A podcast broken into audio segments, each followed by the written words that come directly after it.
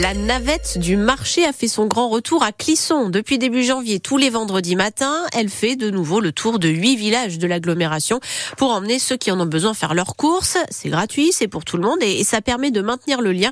Il suffit de monter à bord pour s'en rendre compte, Colline Mollard. 9h pétante, l'immense bus scolaire jaune fait son apparition. Après les collèges, il y a les maternelles primaires que je dépose. J'enchaîne avec la navette du marché. Fatia, la conductrice, connaît chaque passager. Là, on arrive au troisième arrêt et souvent on a monsieur et madame. Bonjour, bonjour. Ah, je suis contente de vous voir. Le Sauzet, les filles avaient des rendez-vous. Ah Et même si la pluie on décourage certains. Ne viens pas. De son jardin, Monique m'a dit qu'elle ne venait pas. Gilbert a sorti les vêtements de pluie, pas question de rater la navette. Ça nous évite euh, bah, de prendre la voiture, déjà, parce que pour euh, stationner en centre-ville, ce n'est pas évident. Et qui dit navette, dit copine du vendredi, comme Léon, sa femme, les appelle. Tu vas t'envoler Ça crée énormément de liens. Ça permet de connaître des personnes des autres villages aussi. C'est surtout l'une des seules sorties de Thérèse. Je conduis plus. J'ai pas la peine de faire le chemin à pied. C'est quand même très fatigant, glissant, hein, monter et descendre. Depuis qu'il n'y avait plus de navette, je n'allais plus au marché. Hein.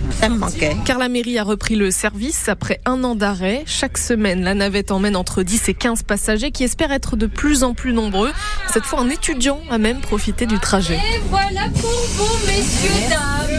Et cette navette, elle coûte 12 000 euros par an à la mairie de Clisson, qui a donc pris la suite de l'agglomération, qui n'avait plus les moyens de la financer, alors qu'elle existait depuis 20 ans. Il y a encore eu un très grave accident de la route en Vendée. Une collision entre une voiture et un poids lourd cette nuit aux Herbiers dans la ligne droite qui va vers Vendrenne. Le conducteur de la voiture, un jeune homme de 18 ans, est mort malgré les tentatives de réanimation des pompiers. À Nantes, l'homme de 28 ans, frappé lui d'un coup de couteau près du cœur il y a deux semaines à la croisée des trams, a succombé à ses blessures. L'enquête est donc désormais ouverte pour homicide volontaire. Son agresseur est toujours recherché. Il y a du nouveau à partir d'aujourd'hui dans nos supermarchés. Et dans les rayons beauté, hygiène et euh, produits d'entretien les grosses promotions y sont désormais interdites, comme c'est le cas depuis 2018 euh, avec l'alimentaire. Euh, vous nous expliquez, Sophie Auvigne Moins 70%, moins 80, moins 90%, les réductions monstres, c'est terminé. Désormais, pour les couches bébés, les gels douches, produits lave-vaisselle, lessive et autres détergents, les promos sont plafonnés, moins 34%, autrement dit, un produit offert pour deux achetés. L'objectif est de rééquilibrer les négociations commerciales entre des distributeurs grands adeptes de prix cassés et des fournisseurs chargés de les financer. Alors sans difficulté pour les géants mondiaux, les Procter, L'Oréal, Unilever, Colgate, c'était très différent pour les petits fabricants. Satisfaits aujourd'hui, ils dénonçaient une concurrence déloyale. Restent les consommateurs. Depuis le retour de l'inflation, un tiers des Français reconnaissent se priver de certains produits d'hygiène, dentifrice, shampoing, voire protection féminine. Les plus prudents ont fait des stocks à prix cassé, mais les réserves ne durent qu'un temps. Les produits d'hygiène, ça peut donc être bien d'y penser. Hein. Si vous pouvez donner lors de la collecte des Restos du Cœur aujourd'hui, demain et dimanche dans les supermarchés. Euh, six mois après l'appel à l'aide de leur président, les Restos vont mieux grâce à 32 millions d'euros de dons, mais leur situation reste fragile puisque le nombre de bénéficiaires continue d'augmenter. Euh, la direction des pompiers de Loire-Atlantique annonce davantage de recrutement que ce qui avait été euh, prévu au départ. 67 embauches sur 5 ans. En fait, il y en aura 100, mais c'est toujours insuffisant pour le syndicat Sud qui est à l'origine du conflit qui a débuté il y a maintenant 5 mois. Les 80 éoliennes en mer de Saint-Nazaire ont fini par se faire leur place. Oui, ça fait un an maintenant qu'elle tourne à plein régime. Le premier parc éolien en France, très critiqué parce que pour beaucoup, il gâche le paysage. Mais ça s'arrange avec le temps et avec les discussions hein, sur le maire de la Turballe où se trouve le centre de maintenance de ces éoliennes. Il s'appelle Didier Cadreau. C'est vrai que quand on s'est réveillé un matin, aussi bien au Croisic, Bas-sur-Mer, Le Pouillin ou même la Et on a vu euh, ces éoliennes, on s'est dit, oh, mince alors.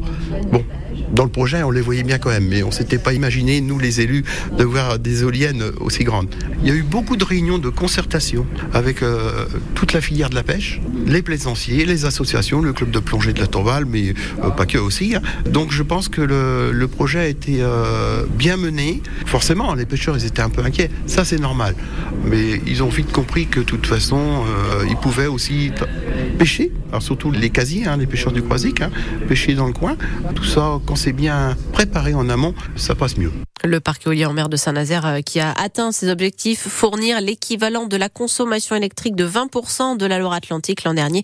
Et malgré les deux mois de maintenance en décembre et en janvier, à cause de problèmes techniques au niveau des sous-stations électriques, euh, ces énormes transformateurs en mer. Euh, il y a du hand ce soir, le retour au championnat pour les Nantais après leur qualification pour les quarts de finale de la Coupe d'Europe. Ils reçoivent le dernier du classement, Dijon, et c'est à 20h30 du volet aussi ce soir. Les Nantais reçoivent le Paris Euh, là aussi, c'est du championnat. Et la rencontre est à 20h. Et puis ce soir, c'est aussi le début de la 24e journée de Ligue 1 avec le choc entre le troisième et le premier. Monaco reçoit le PSG dans le dernier match des quarts de finale de la Coupe de France hier soir. Euh, Rennes a éliminé le Petit Poussé, le Puy-en-Velay, 3 buts à 1. Dernier match qui avait lieu cette semaine puisque le PSG et Nice s'affronteront le 13 mars, si je ne dis pas de bêtises.